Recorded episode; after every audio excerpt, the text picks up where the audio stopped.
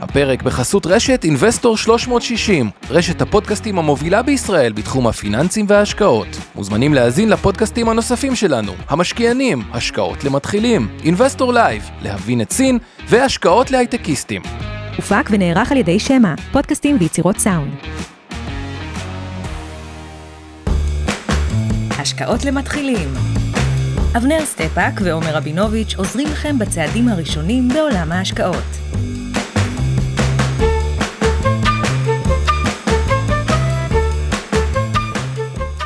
ערב טוב לכולם, ערב טוב לאבנר. ערב טוב, עומר רבינוביץ', מה שלומך? בסדר, והיום אנחנו נסקור, פרסמו כבר בדוחות הכספיים כבר מטא, מה שידועה כפייסבוק, מייקרוסופט, גוגל, נטפליקס, טסלה. טסלה, אינטל, אדובי, גם את סנאפצ'אט הכנסתי, ככה שנעשה סקירה ככה קצרה על החברות ה- האלה, על התוצאות שלהן, מגמות, מה ניתן ללמוד. אה, חלק מהחברות האלה הן גם חשובות, הן גם חלק גדול מהמדד. ניתן איזה סיכומון של מה היה עד עכשיו, אה, דיווחו 51% מהחברות. הפתיעו, לא הפתיעו, אבל תמיד מפתיעים לטובה. כמה הפתיעו לטובה יחסית לשנים קודמות. אה, ומשם זה יותר שיח ככה חופשי שלי ושלך אה, על המצב אה, בשווקים, וכמובן יש לנו את פינת המכפילים. כן. אה, אבל נתחיל ממכפילים או ישר הדוחות?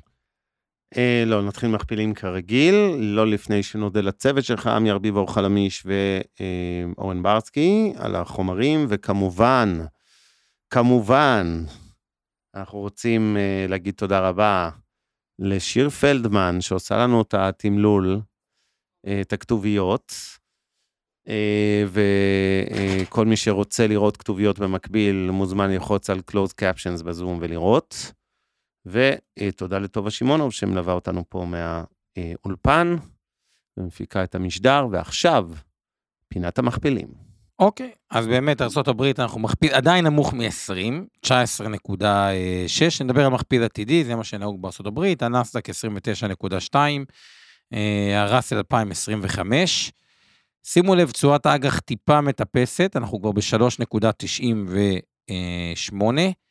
ישראל 3.79, היא כאילו פחות מארצות הברית, אני אומר למה כאילו פחות, כי יש עלות גידור, מי שרוצה לגדר דולר לשקל, זה עולה בערך אחוז וחצי. אז אם אנחנו נסתכל על האג"ח הדולרי מהמם. של מדינת ישראל, אנחנו יותר בחמש, חמש וקצת, זה מה שפרם את ה... כן, ופה צריך אה, להגיד, אני רוצה, סיכון. סליחה, שכבר הזכרת אג"ח דולרי של ממשלת ישראל, יש שיח אה, שלם על דירוג מדינת ישראל, דירוג האשראי, לאור כל האירועים המקומיים פה. צריך להגיד משהו, דירוג מדינת ישראל לא ירד וגם לא כל כך מהר ירד, למרות עילת הסבירות וכל מיני דברים שבדרך. הוא ירד מתישהו כנראה, אבל בינתיים הוא כביכול לא יורד רשמית. צריך להגיד שהיסטורית, אה, היינו מקופחים בדירוג, בעיקר בגלל סיכונים גיאופוליטיים של איראן. זאת אומרת, מבחינה כלכלית, בכלל היינו אמורים להיות בדירוג יותר גבוה.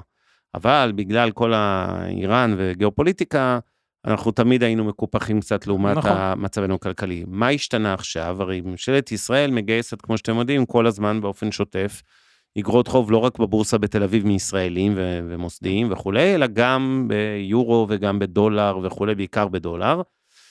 ולצערי, דירוג מדינת ישראל המעשי ירד כבר משמעותית. זאת אומרת, הריביות שמדינת ישראל משלמת היום, בפרקטיקה, בשווקים, לא במודי'ס ו-S&P ופיץ', לא בסוכנויות הדירוג, אלא בשטח, הוא כבר מייצג מדינות שנמצאות בין רמה לרמה וחצי מתחת לדירוג שלנו. כן, אבל, אבל זה רק, השפעה רק לא אה, קטנה. סוף סוף אנחנו מסכימים במשהו. אה, היה ביום ראשון פה ויקטור, הכלכלן הראשי של אה, בנק הפועלים. וכמובן שאלנו אותו את הבנק, איך הוא רואה את הדברים, ו... כן. ירד או ירד. בסוף הוא אומר, תשמע, בסוף חברת דירוג צריכה סיבה להוריד דירוג. ואמיתי, נכון. בישראל אין סיבה. יחס חוב תוצר 60 אחוז, ארה"ב ב-122, אין. האוכלוסייה לא ממונפת, ישראל, מי שלא מכיר בעולם הפרט, לא ממונף. בסדר, לא משנה, לא נחזור לכל הדיון הזה. המאזן של ישראל הוא טוב, המגמה אפשר להתווכח עליה. אה, אבל תזכור ששווקים מייצגים מגמה. הם לא נכון, מייצגים אז את ההווה, השווקים, ברור, לציפיות לא, לעתיד. השווקים לא אוהבים את האי-ודאות. בזה הם מסכימים, רק הד- הדירוג לא, מי ששואל לא יורד כל כך מהר, כי, כי המצב הבסיסי בנתונים האובייקטיביים הוא עדיין טוב, הפ, הפחד הוא ממה יקרה בהמשך. כן, בוא נראה קצת מה... רגע, רגע, עוד מילה על המצב הבסיסי.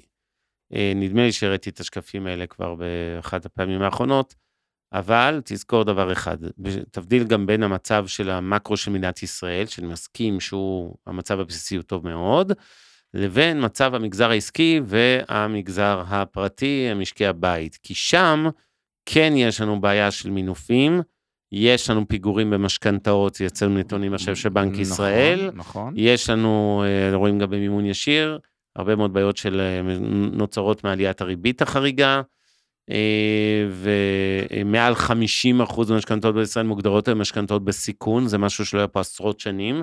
זאת אומרת, יש פה בפירוש נזק אמיתי ודברים שקורים פה שמעבר למשבר העולמי. אם ניקח את ההייטק, אז בארצות הברית זה לא רק שהנאסדק שאתם רואים על המסך, כן, עלה בעשרות אחוזים השנה, 44 אחוזים. ב-44 אחוזים. ה-S&P 19 וחצי, כבר נשים את כן. ו- ופה בוויכוח המיתולוגי, מה קורה עם תעשיית ההייטק הישראלי, אז אני אגיד שא', בעוד שבארצות הברית חזרו גיוסי ההון לחברות הפרטיות וחזרו גיוסי כוח האדם לתעשיית ההייטק עכשיו, בישראל אנחנו עדיין לצערי בברוך רציני, שהוא מעבר לברוך הפינן העולמי של אה, התעשייה, וזה חלק מהבעיה שלצערי אנחנו נמצאים בה. ושוב, דירוג האשראי, כבודו במקומו מונח, בסוף יש מציאות כלכלית והיא נראית קצת פחות סימפטית. הכי חבל לדעתי זה שחברות לא נרשמות בארץ, זה הנזק הכי אמיתי של נכון, העבר, אנחנו כי תמיד אומרים כל- את זה. כל הבומים של המס החד פעמי, ששר האוצר משתלם, וואלה, קיבלתי מיליארד דולר וכו', שזה באמת, לפעמים רבים על 150 מיליון דולר, ב... יותר לסקטור הזה או סקטור אחר, אני לא מזלזל בזה, הכל חשוב אה, אה, וכו', אבל הקטע של החברות שמנפיקות עצמן ונרשמו בישראל, זה היה כסף גדול. נכון. זה כאילו ממש חלק מזה שאנחנו במצב טוב, זה היה זה, וקצת אה, חבל, ואני לא נכנס פה למי אה, אה, צודק, וכל אחד ודעותיו שלו. בואו נמשיך הלאה. יאללה. אירופה, מכפילים קצת מעל ל-10, 10-8 גרמניה, 10-4... כמעט אה, אין שינוי אה, מהפינה השבועית בריטניה, שלנו. נכון. ישראל, השינוי היחידי, עברנו לתשואה חיובית. עכשיו, צריך להבין את זה, אה, למה. ישראל זה לא רק הכלכלה הישראלית בבורסה. תל אביב, ש- תל אביב 35 מכפיל 10.4, תל אביב 90 10.8, SME 60 זה 10. אה, וכל התשואות של כולם בערך 4% מתחילת השנה. ארבעה. 4%. אה. חברת קאמטק יש 4 אחוזים. יש כל מיני חברות, דוגמת אה, אה, קאמטק ונובה, דווקא דרך בתחום השבבים עם תוצאות מאוד מאוד טובות, הדואליות דווקא משכו חזק אה, אה, למעלה.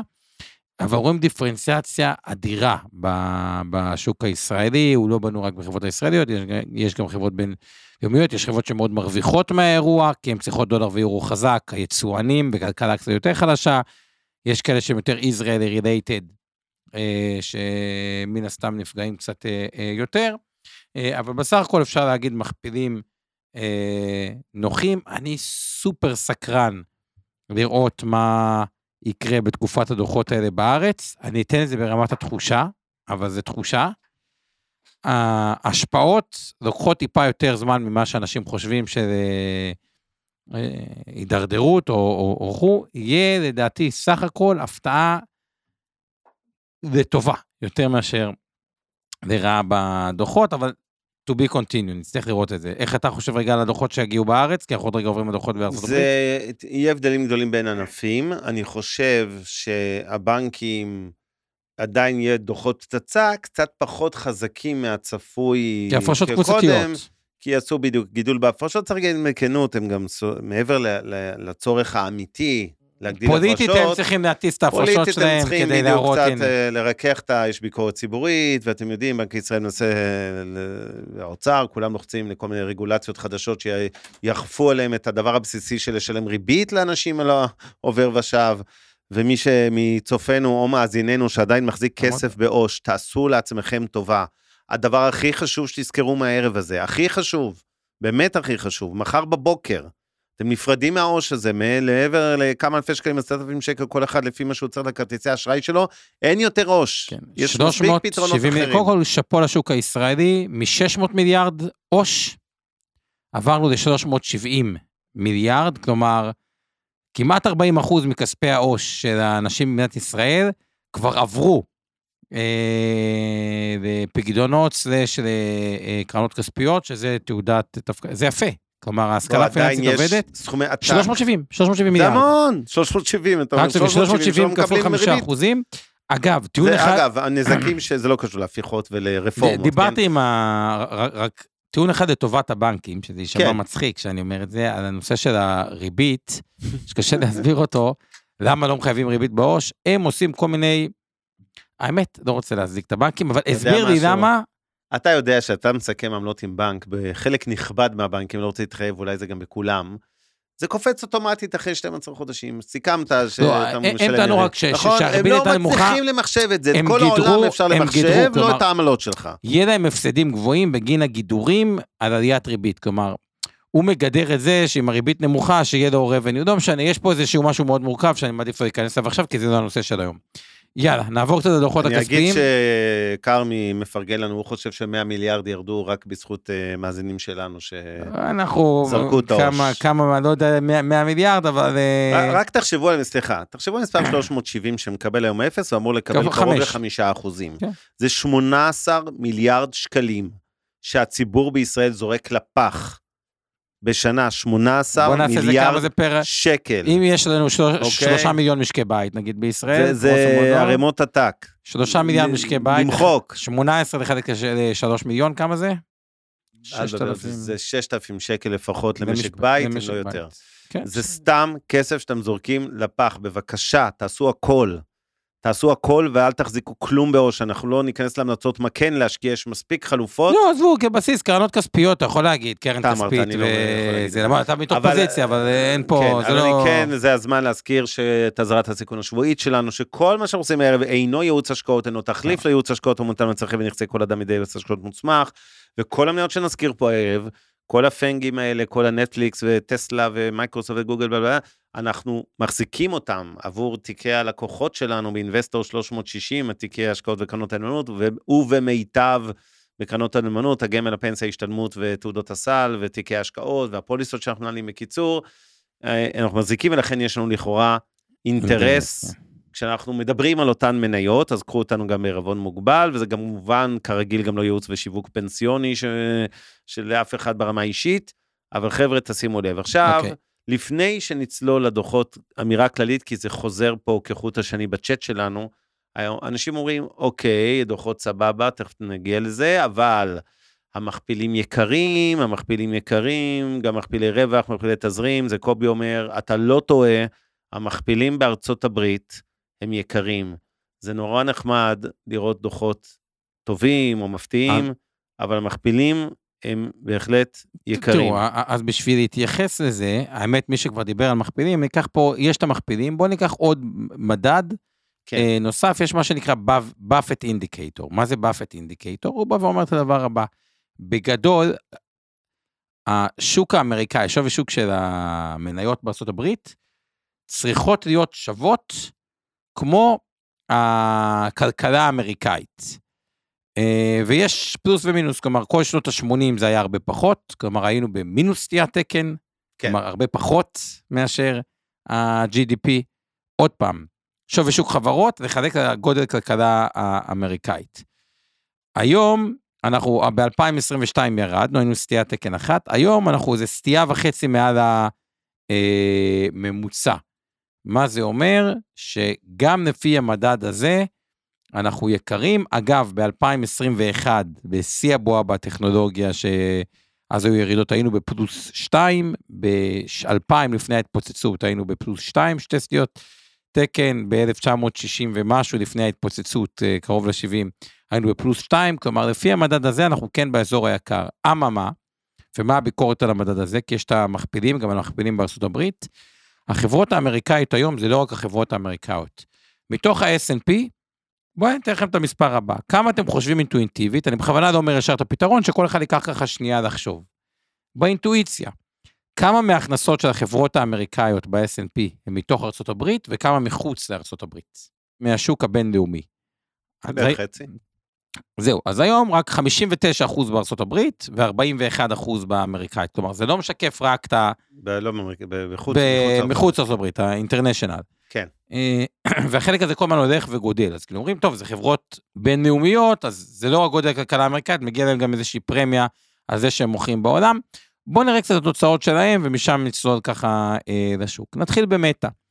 מטא הייתה חברה שהיא, כל הבדיחות, מטא מטא, טה טה טה טה טה טה טה, שחשבו שהיא מחברת צמיחה הופכת לחברת אה, אה, ערך. אגב, עלתה בשנה האחרונה מספר דמיוני. מה זה מספר דמיוני? אפילו ברמת האינטואיציה מבינים שהיא עלתה, אבל אם אני אשאל את זה אינטואיטיבית, אף אחד לא חושב שהיא עלתה בשנה האחרונה. פי שלוש בערך, נכון? לא יודע. מהשפל הייתה 90 ומשהו. 168 אחוז מתחילת השנה. כן. אה, מהשפל יותר מ-200 אחוז, היא הייתה לדעתי קרוב ל-90, היום ב-318. 164 אחוז. עכשיו, למה זה? כי החברה היא נסחרה במכפיל 10, שזה מכפיל של חברת אה, אה, ערך, כי חשבו שזה עסק שזהו, הוא לא צומח. עכשיו, מה אנחנו רואים פה במטא? ההכנסות צמחו ב-11 אחוז, הרווח הנקי צמח ב-16 אחוז, הרווח הנקי למניה, כי גם הייתה רכישה של מניות, צמ- צמח ב-21 אחוז. עכשיו, זה מספר, צמיחה של 21 אחוז, זה חברת צמיחה לכל אה, דבר, גם 11 אחוז בהכנסה. ומה עוד יותר מרשים?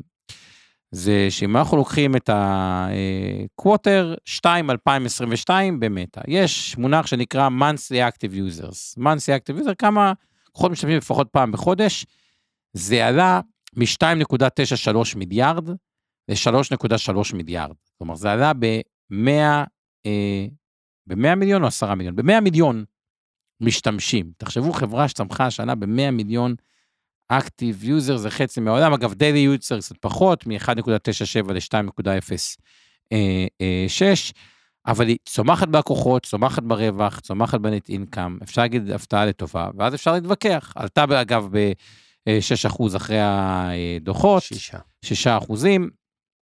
אה, ההכנסות של פעילות פייסבוק, אה, תזכרו, פייסבוק זה גם אינסטגרם וגם וואטסאפ, שהם זינקו ב-11 אחוז, 11 אה, אחוז. 11 אחוזים, ובודק את הערנות שלך אתה...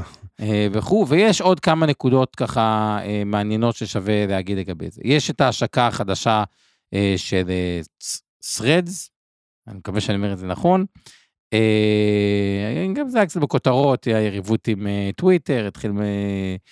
אה, אמרו גם במטא שזה צוות קטן, לא רצו לקחת עוד פעם הימור גדול כמו על המטאוורס כן. וכו', אבל הופתעו בעצמם. מרק סופרינג אמר, אני הופתעתי בעצמי אה, מההצלחה. מעניין איך זה אה, יתפתח, אבל יכול להיות שיהיה פה עוד איזה הזדמנות גדולה או מנוע אה, צמיחה.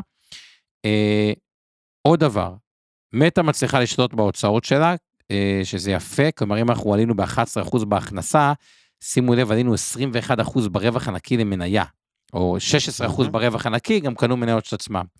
אה, אבל זה יפה לראות את זה בטכנולוגיה, ונראה את זה בעוד אה, אה, אה, חברות. אה, נראה לי, בינתיים על מטא זה מספיק, אני רוצה, לא, אני. רוצה להוסיף כמה דברים. קודם כל, התחזית לרבעון שלוש נראית מצוין למטא, אוקיי? עדיין אה, צופים אה, אה, התחזקות משמעותית בהכנסות מפרסום דיגיטלי. בנוסף, אה, וזה שוב קשור קצת להתאוששות בעולם. בנוסף, היא מרוויחה מהשער חליפין, מה, אה, שזה אה, גם עוזר לה, נקרא לזה ככה, זה כמובן אפשר לבנות על זה כפרמטר לטווח ארוך. אה, אני חושב ששנה הבאה גם כל הנושא של ה Reality Labs של פייסבוק עדיין יעיב על צד ההוצאות, למרות שאתה מתאר של. כן, רווח נקי החזק עדיין, אה, יש לה הרבה הוצאות, חלק היו, כבר הוכרו כל ה-4 מיליארד על ה restructuring וכולי, אבל אה, חלק כן. גדול מההוצאות זה, זה עדיין, 24 תהיה עדיין שנה בדיוק. כבדה, הרבה תשתיות, הרבה הוצאות פחת בדוחות הכספיים.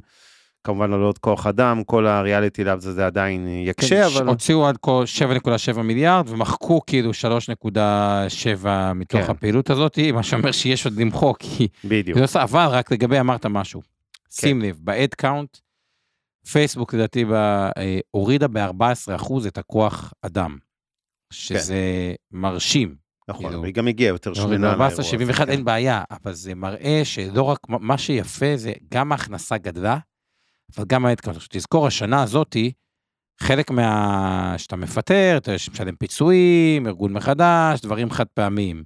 שנה הבאה, אתה כבר פשוט תהיה כאילו, אחרי ההוצאות החד פעמיות בגין הפיטורים, ואולי אפילו תראה עוד טיפה את כן. המרג'ן מצד שני, אם יש משהו שלילי בפייסבוק, חוץ מהעניין הטכני שהמניה זינקה מ-90 ומשהו ל-320 דולר, זה שהמחירי הפרסום יורדים בקצב יותר מהיר, כן, ממה ציפ- ציפו לירידה של 11 אחוזים, ירדו ב-16 אחוזים ברבעון השני, כך שזה זה משהו שקצת אה, יעיב, אבל עדיין החברה היא מצוינת. שוב, הבעיה שלי בכותרת היום עם כל המשטר שלנו, שאנחנו סוקרים דוחות שנראים אחלה, סך הכל, אבל כשאתה מסתכל על מחירי המניות והמכפילים, אתה אומר בסדר, יכול להיות. שהחברות אחלה והמניות חרא, סליחה, כן, כי לפעמים הם פשוט מניה, אנשים לא תמיד יודעים את ההבדל בין מניה טובה לחברה טובה, הרבה פעמים יש איזה בלבול פה, הם לא מבינים, אומרים, החברה פרסמה אחלה דוח והיכו את התחזיות והמניה בכלל ירדה.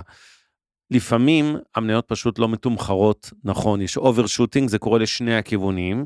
חברות שעושות דוחות יפים מאוד, מפרסמות דוחות אה, טובים מאוד, והמניה שלהם פשוט זינקה יותר מדי, גם לפני וגם אחרי, ובאיזשהו מקום מגיע איזשהו תיקון אלים למטה, כי פשוט המניה הגזימה, אפילו ביחס למציאות הטובה של פייסבוק, לצורך העניין הגזימה בעלייה למעלה.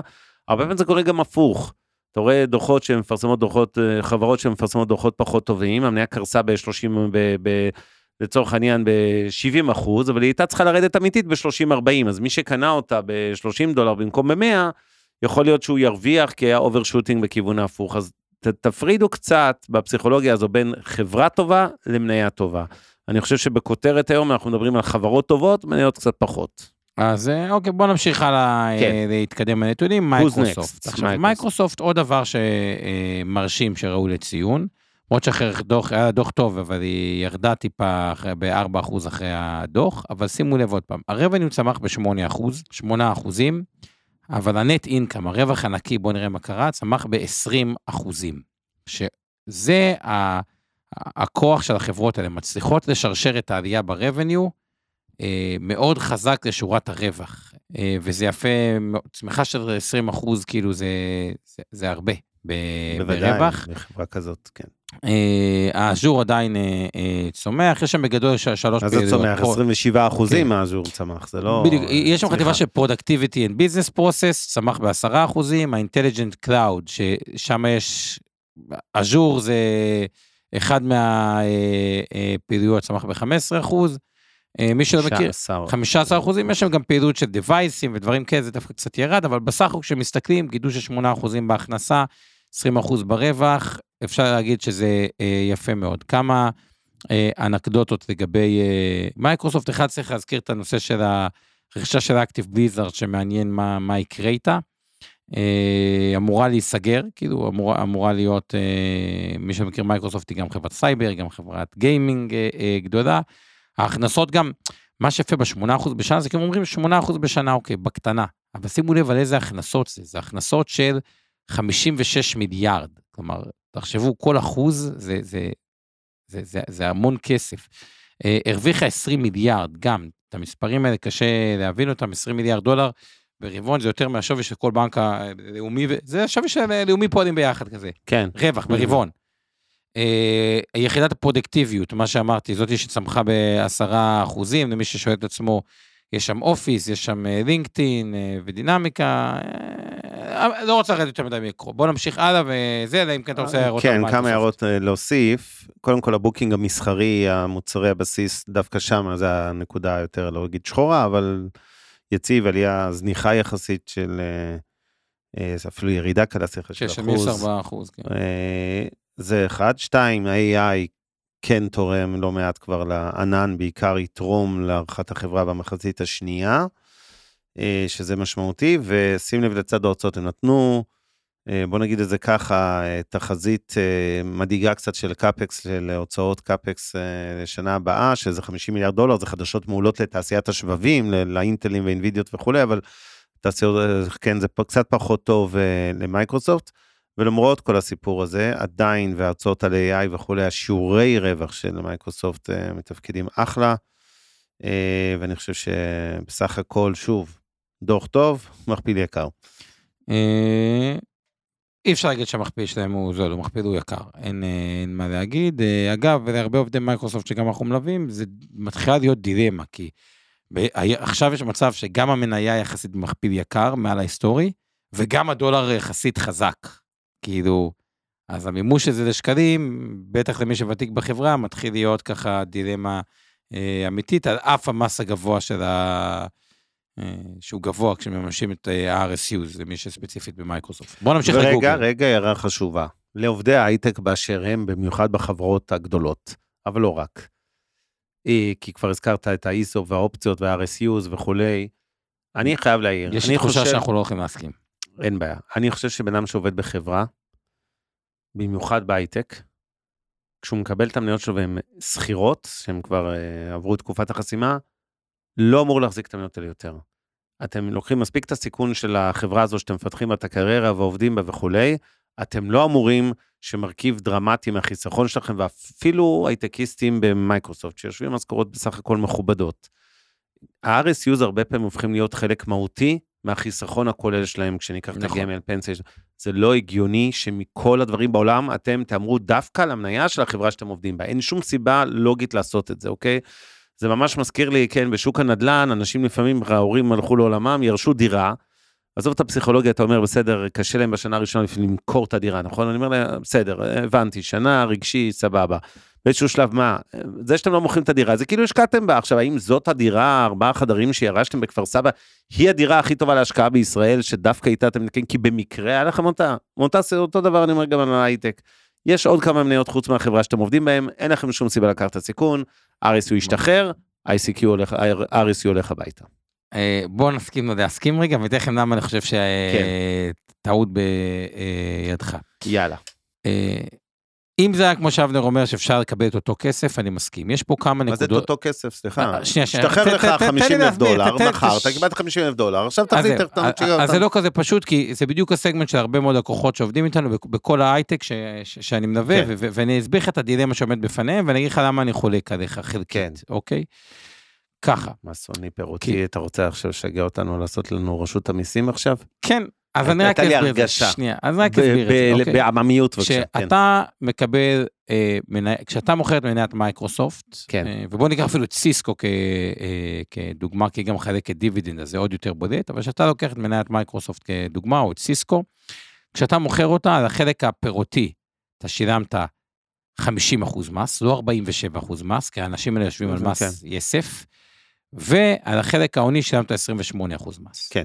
עכשיו, אני לא יודע מה יקרה למייקרוסופט אם תיתן תשואה יותר טובה מהשוק או פחות תשואה מהשוק. מה שאני כן יודע, שלהרבה מאוד מהלקוחות, האלה שאנחנו מלווים, לא תהיה עבודה בגיל 60 עד גיל 67, או מגיל 55 עד גיל 67, כי הם לא רוצים, כי הם לא יכולים, כי השוק בעט אותם. אה, בין אם סיבה טובה שבא להם אה, להחליף מקצוע, ובין אם מסיבה שכאילו לא מצאו את עצמם. ואז יש שם הזדמנות לממש את זה, במקום במס פירותי של 50 אחוז, במס פירותי יותר נמוך, נגיד 30 אחוז, 25 אחוז, 35 אחוז, שזה דרמה. שתיים, כל התשואה בינתיים על הברוטו. שלוש, לא יהיה מס יסף, כלומר, גם הרווח ההוני זה במקום 28, 25. ואז אני מחלק את הסכומים לשתיים. כל עוד צברתם עד 500, 600, 700 אלף אה, דולר, האזורים האלה, שווה לדחות את זה לפעמים. כי אתם תוכלו לממש את זה אם אתם בתקופת המדבר, התקופה שאתם לא עובדים בה, ב...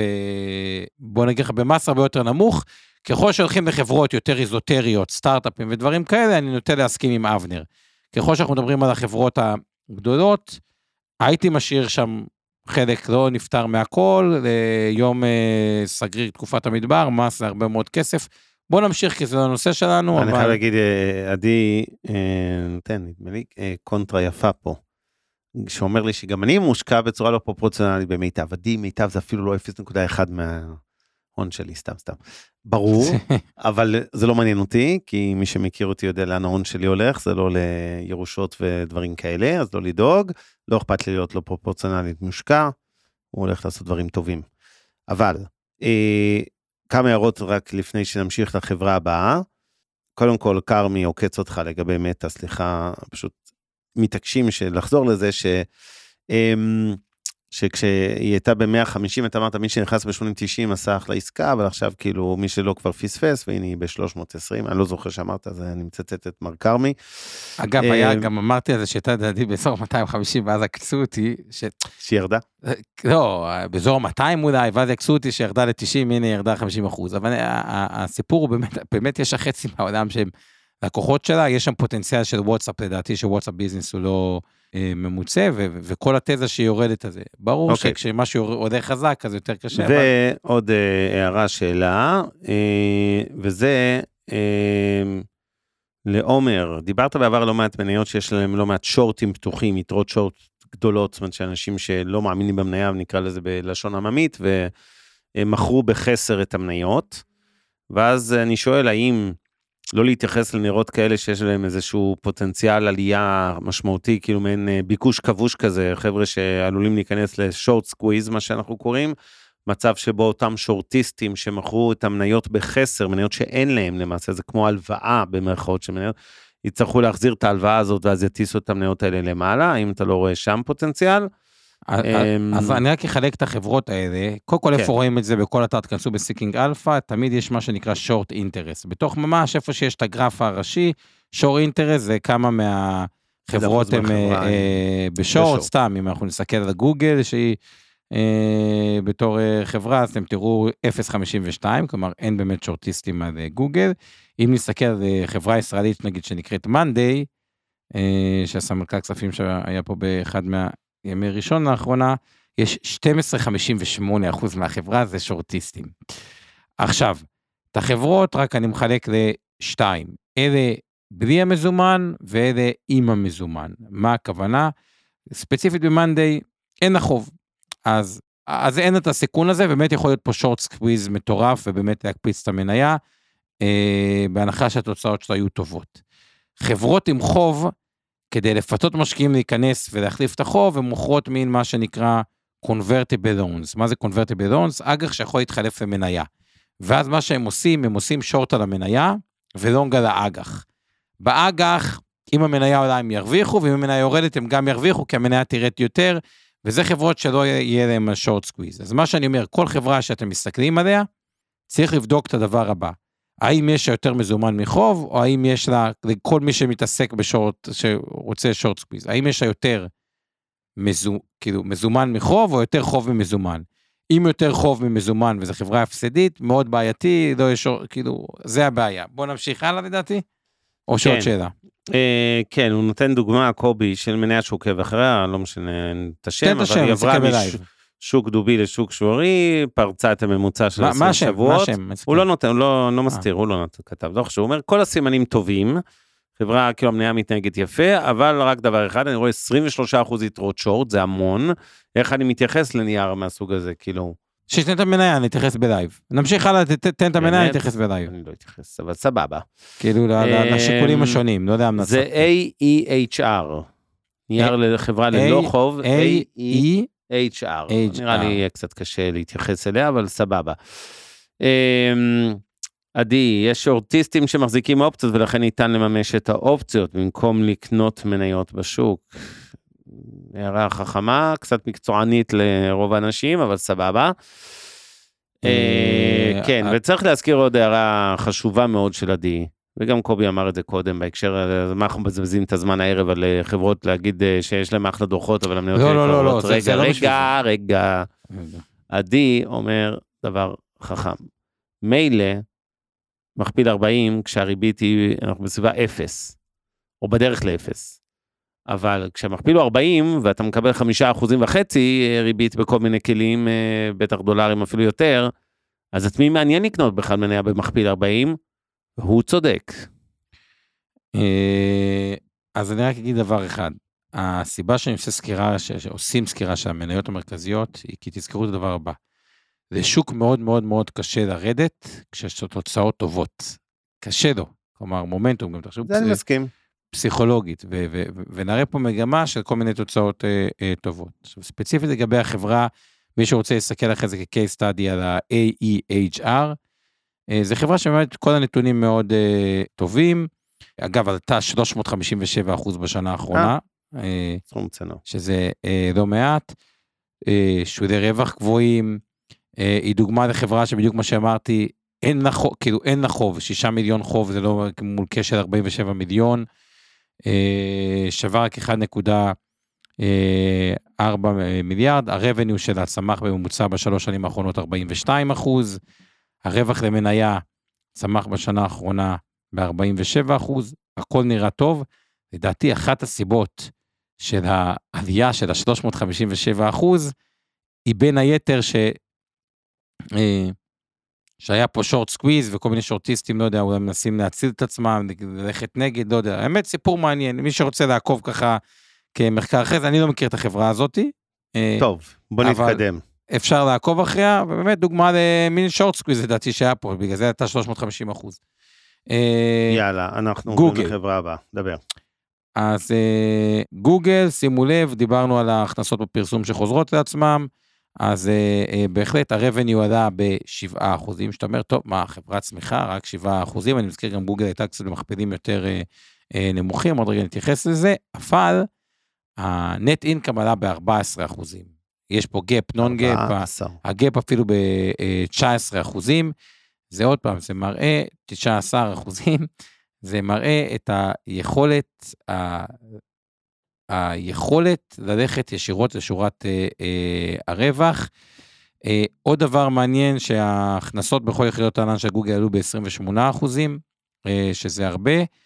אה, ועוד דבר מעניין באופן כללי לגבי ענן, זה, אל תשכחו, זה עסקים שעד לא מזמן הפסידו כסף, כאילו השקעות, השקעות, השקעות, אבל לא הצליחו להרוויח כסף, אה, ופתאום הם גם עוברים להיות מקור רק שהוא גדל בהכנסה, גם למקור שהוא אה, אה, מרוויח כסף, ויש שם מה שנקרא margin expansion, כלומר עלייה בשולי הרווח.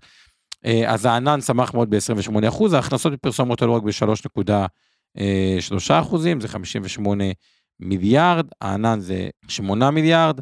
אה, לגבי אה, גוגל, עוד כמה נתונים אה, מעניינים, אומרים ריבית פוגעת, ריבית פוגעת, אבל תסתכלו רגע על עוד דבר מצחיק, גוגל לדוגמה חברה שיש לה בקופה קאש, בניכוי חוב, אני מדבר איתכם אחרי החוב, יש לה חוב של 29 מיליארד, אבל יש לה קאש 118 מיליארד. אז תחשבו שרק על ה-118 מיליארד האלה, הם עושים פתאום 6 כן. אחוזים. זה עוד 6 מיליארד דולר. דולר אה, שלא היו אה, שם לפני שנה. אה, לרווח, ובאמת מינו את הסמנכ"לית כספים שלהם למין גם אחראית עכשיו על נושא של איך משקיעים את הכסף הזה, שאתה חושב על זה 118 מיליארד בקאש, זה יותר מכל מה שמיטב מנהלת היום, מיליארד דולר, זה הקאש בגוגל. האמת, יותר מכל אחד מהגופים בארץ שמנהלים כסף, אין אפילו גוף אחד שמנהל את הסכום הזה, שתבינו. כן. אנחנו חצינו אגב השבוע את ה-250 מיליארד שקל. כן, אז, נעשה מסיבה. אז, אבל אה, אני אגיד לך משהו לגבי גוגל. אה, קודם כל צריך להסתכל גם על עסקי הליבה כי זה מה שמעניין. אני חושב שמהדוחות של גוגל ופייסבוק, מה שאנחנו לומדים בעיקר, זה שהמשבר בשוק הפרסום הדיגיטלי מאחורינו. ראינו עלייה יפה במנוע החיפוש עצמו, הכנסות מהמנוע החיפוש, הפעילות המסורתית, פעילות הליבה, חמישה אחוז, הכנסות של יוטיוב, עלייה של ארבעה אחוז, לא ציפו בכלל לצמיחה שם בהכנסות. אה, עוד בשורה טובה שם זה ה-GPT, שככה היה פחד שהם הולכים לאבד הרבה מאוד נתח שוק, לא נראה ככה. אה, בסך הכל נראה שהמחצית אה, השנייה הולכת לראות אה, גם די פגזית לגוגל, כי הצפי הוא להמשך עלייה בהכנסות, אבל אה, עלייה מתונה יותר נקרא לזה בהוצאות, ולכן אני מניח שנראה רווח יפה מאוד במחצית השנייה. זה חלק מההתאוששות המהירה של השוק האמריקאי ובכלל של הכלכלה העולמית. עלתה אה, 47 אחוז השנה, אבל למרות העלייה הזו, שימו לב, המכפיל שלה הוא 23, אם, היא- כן, לא אם יש פה איזה בשורה אחת טובה בכל נורא. לא. הערב הזה, מבחינת תמחור המניה אל מול הדוחות, זה גוגל. זה לא כזה אה, אה, נורא. אה, נטפליקס, נעבור לעוד אה, שחקנית גדולה. אה, הרבניו עלה רק בשלושה אחוזים. אגב, בכלל יש כל מיני שביתות עכשיו של כל מיני יוצרים, אמנים, אה, עורכים, כי מפחדים שהיה ייקח להם את ה... האמת לא לגמרי, אבל אה, אה, יש איזה סיפור בארצות הברית. אה, אבל שימו לב, ה-Operating Income צמח ב-16 אה, אחוז.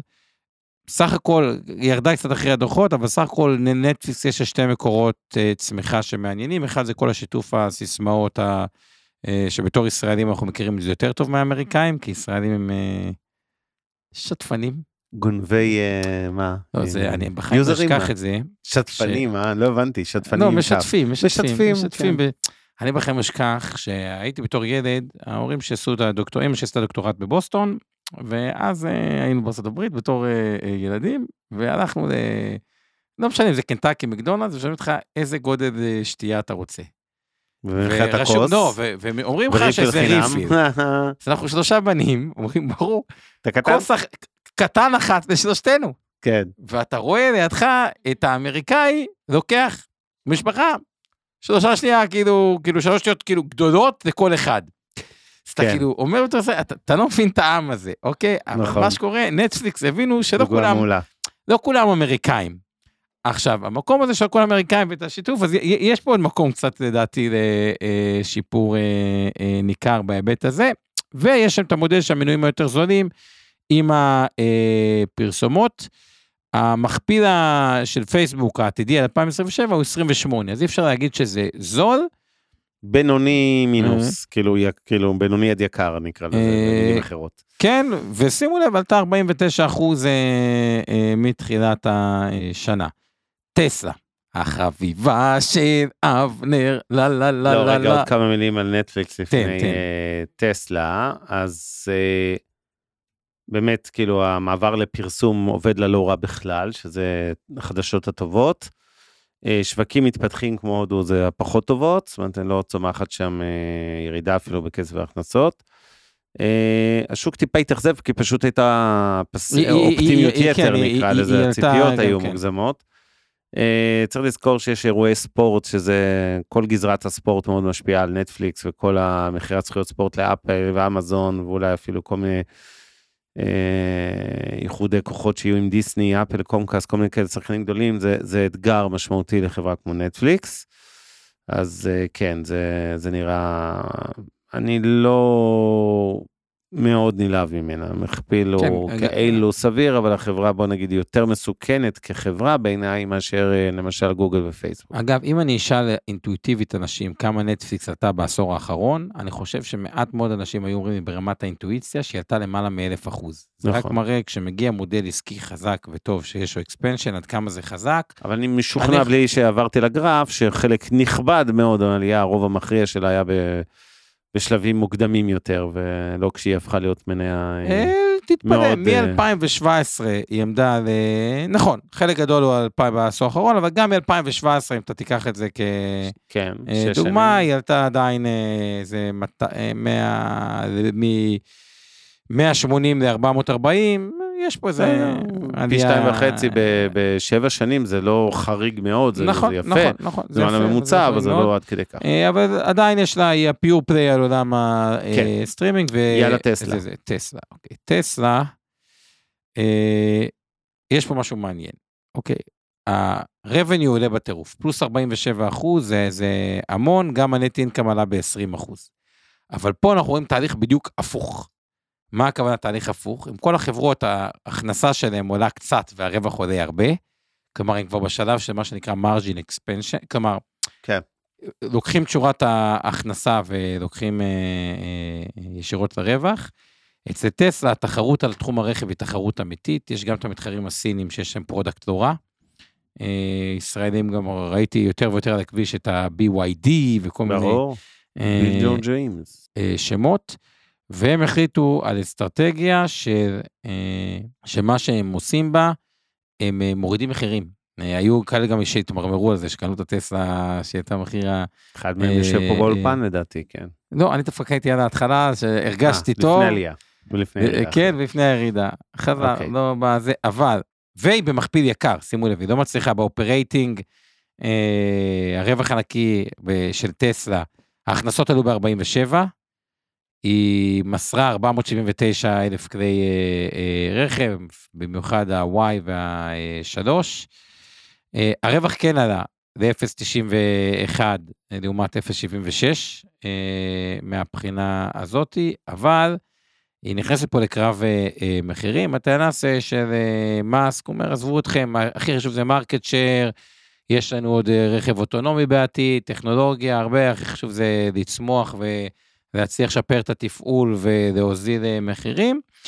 אה, תראו, טסלה, קשה להצדיק את המכפיל שלה, ואני אומר דווקא בתור אחד שלא הסכים עם אבנר, כשטסלה הייתה ב-300 מיליון והוא חשב שזה אה, בועה, היום היא כבר ב... אה, 840 ו... אה, 850 מיליארד, מכפיל רווח 77. אם אנחנו נסתכל קדימה קצת על הצפי של המכפיל רווח ל-2025, זה 42. תגיד לי, מה- מה רמת השעות שם? סתם מסקרנות, אתה יודע? זהו, אז עכשיו למדו לא לעשות שורטים כנגד אילון מאסק, אוקיי? אז אה, ש- 3.4 אחוז מהחברה, שזה סטנדרטי, זה לא הרבה. אה, מכפיל 42 2025, לא כזה אה, זול, עדיין נתונים יותר יוצאי דופן, תחשבו רק על הרווח המניה בשלוש שנים האחרונות, צמח ב-200 אחוז. אה, יש תחרות בתחום הרכב החשמלי, הוא לא מונופול אה, אה, וכו'. אני חושב שבטסלה יש תקופות שפתאום יש חיתוך, מי שרוצה, פשוט יש תקופות שבהן טסלה היא אחת החברות שסובלת ממאניה דיפרסיה. מי שרוצה ללכת על תזת אה, אילון אה, אה, מאסק, אז אה, הייתי מחכה לאחת התקופות, הדיפ... בדרך כלל עם טסלה מה שעובד ייכנס באחת התקופות הדיפרסיה, רק כדי להבין מתחילת השנה היא כבר בצורה של 141 אה, אחוז, כיף למי שהיה שם, אה, אבל מפחיד להיכנס בדבר הזה. אגב, אה, קשה להצדיק 42 על 2025, קשה לי קצת להצדיק את זה. טוב, אני רוצה להגיד כמה דברים על טסלה, חביבתי, כידוע. אה, אני אתחיל מהדברים הטובים, סתם אין. אה, אני, אני רוצה באמת להתייחס בכמה הקשרים ולתת לכם חומר למחשבה שאני מקווה שילווה אתכם לא רק בהקשר של טסלה, אלא בכלל בהשקעות בחיים.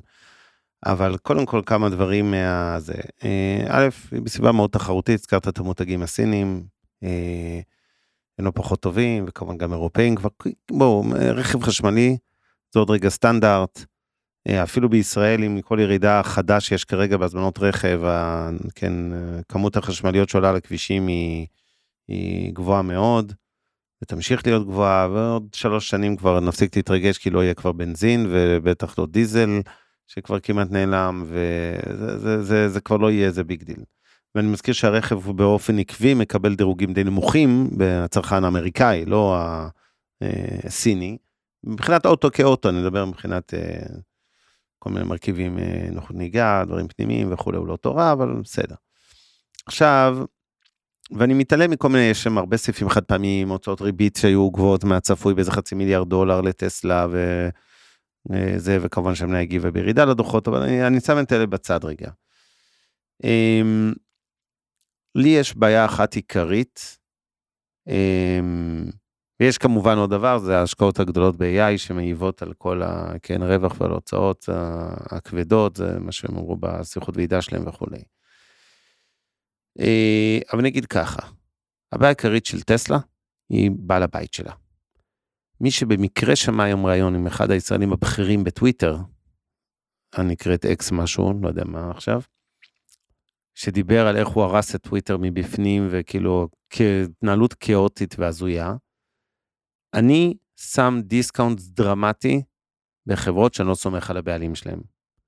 וכשאני רואה מטורלל משוגע, שבאמת מונע הרבה פעמים אגו, אה, כן, יזם, אין ספק, זה, אבל הוא כמו איזה גורו של כת, בסדר? ומרכיב האגו וזה, אני רואה את ההתנהלות העסקית שלו, החל מהרכישה של טוויטר, דרך מה שהוא עושה שם בפנים, ובאמת, כאילו, אז היה אגב, הוא הבין שהוא עשה לדעתי טעות, כשהוא רכש את זה. אני לא יודע מה הוא הבין, אני לא, אני לא סומך עליו, אני אומר בשיא הכנות, אני לא יכול להתעלם ממרכיב הבעלים, וכשאני משלב את זה עם מכפיל מטורלל, אז אני מתרחק מניירות כאלה. וזה הכל.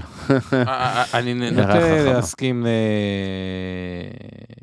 פחות קיצוני מאבנר בהקשר הזה, אבל אני נוטה להסכים איתו. אני חושב שהפרמיית בעלים, בטח, גם יזם בהתחלה, ככל שעובר הזמן, הוא מתקשה לשמור על אותה חדות. זה לא סתם שבעולם תראו כל מיני חברות, פעם ב-20 שנה צצה חברה חדשה או משהו חדש.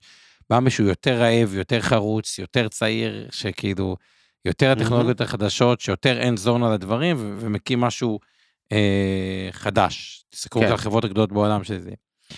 ולא אמורה, על פניו נראה שהמכפיל הוא כבר מתחיל להיות באזורים שהם אה, לא מצדיקים את ה... על פניו. זה מטורלל. את ה... הם מטורפים, עזוב אותך, זה פסיכופתי. נלך, חברה גדולה אחרונה שפרסמה, אדובי. אה, ומי שמכיר זה כל הגרפיקות וכל ה... יש לי עוד כמה מילים להגיד גם על ויזה וזה, אבל בסדר, דבר. אגב, יש את סנאפצ'אט גם, אבל היא לא נראה כזה מעניינת. זוכר פספוס כרגיל, חברה בשקיעה, דלג על סנאפ, כן. אוקיי, אז בוא נדבר מילה על אדובי. אז אדובי בכלל סיפור מאוד מעניין, למי שלא מכיר, היא כל הגרפיקות שיש בעולם. אקרובט, תוכנות גרפיות. בדיוק, צמחה ב-revenue. בעשרה אחוזים. אה, עוד פעם, ברווח, ב-GAAP עלתה יותר מזה, 13 שזה יפה אה, לראות.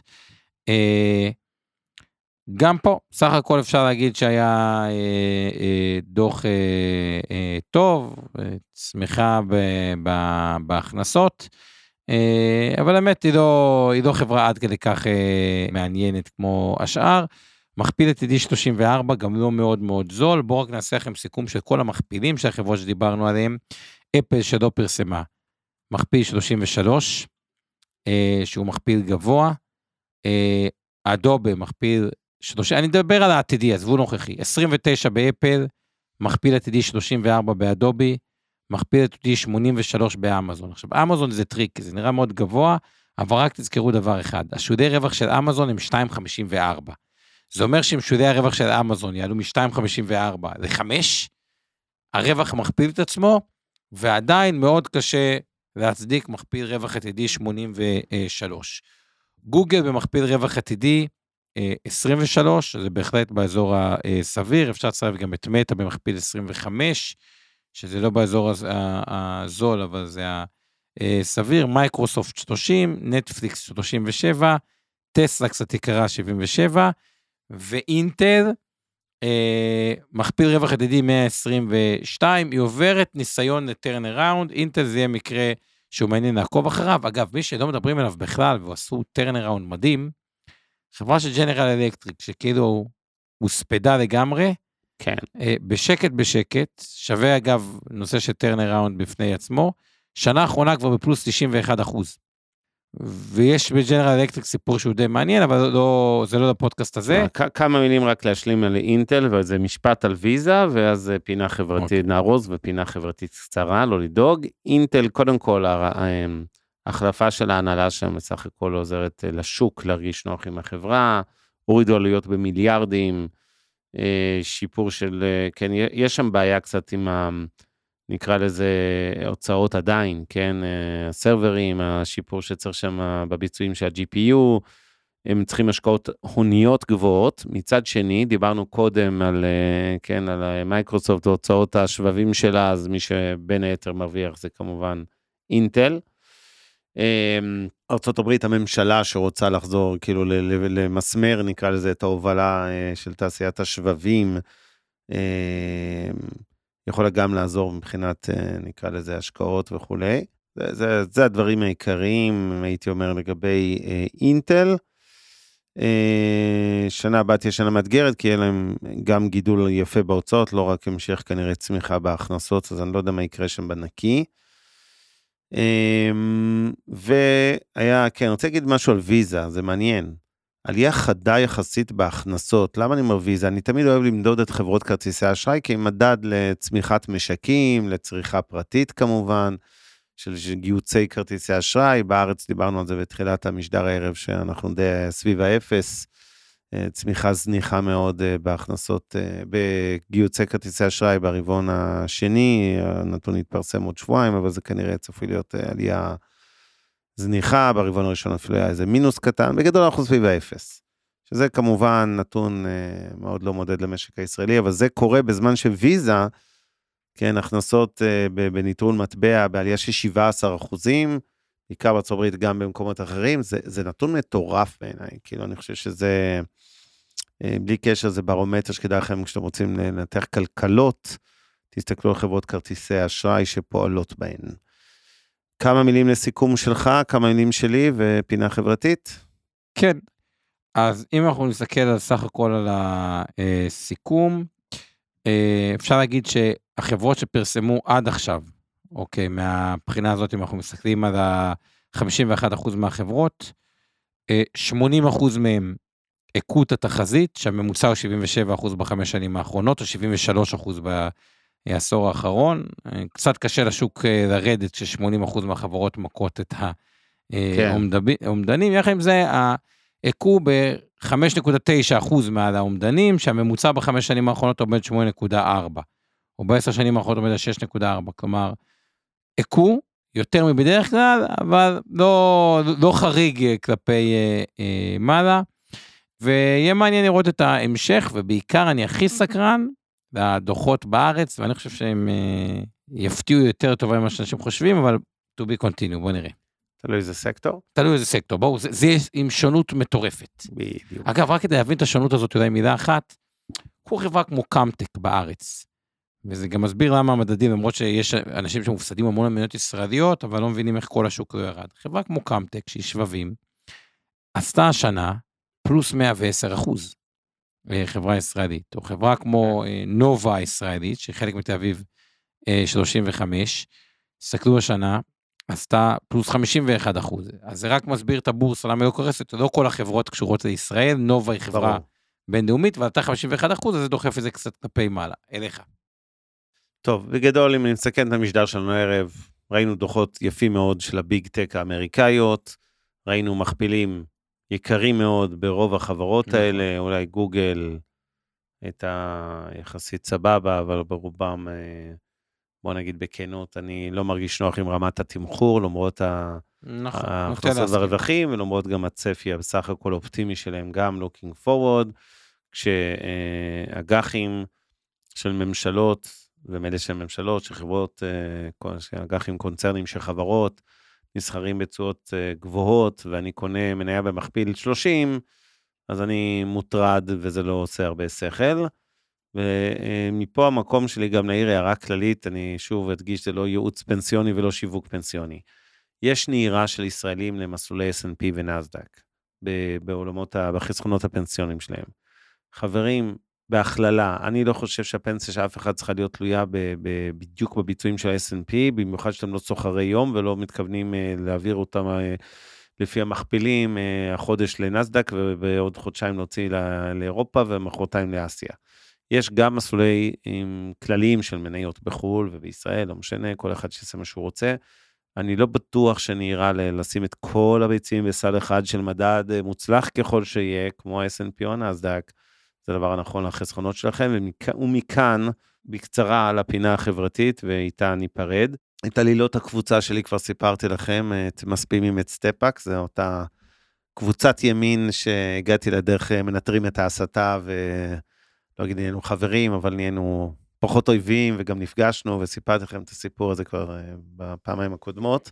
אנחנו ממשיכים עם הקשר, זה, זה אחלה, עוד לא, לא נפגשנו שוב, אבל זה גם יקרה, לא לדאוג.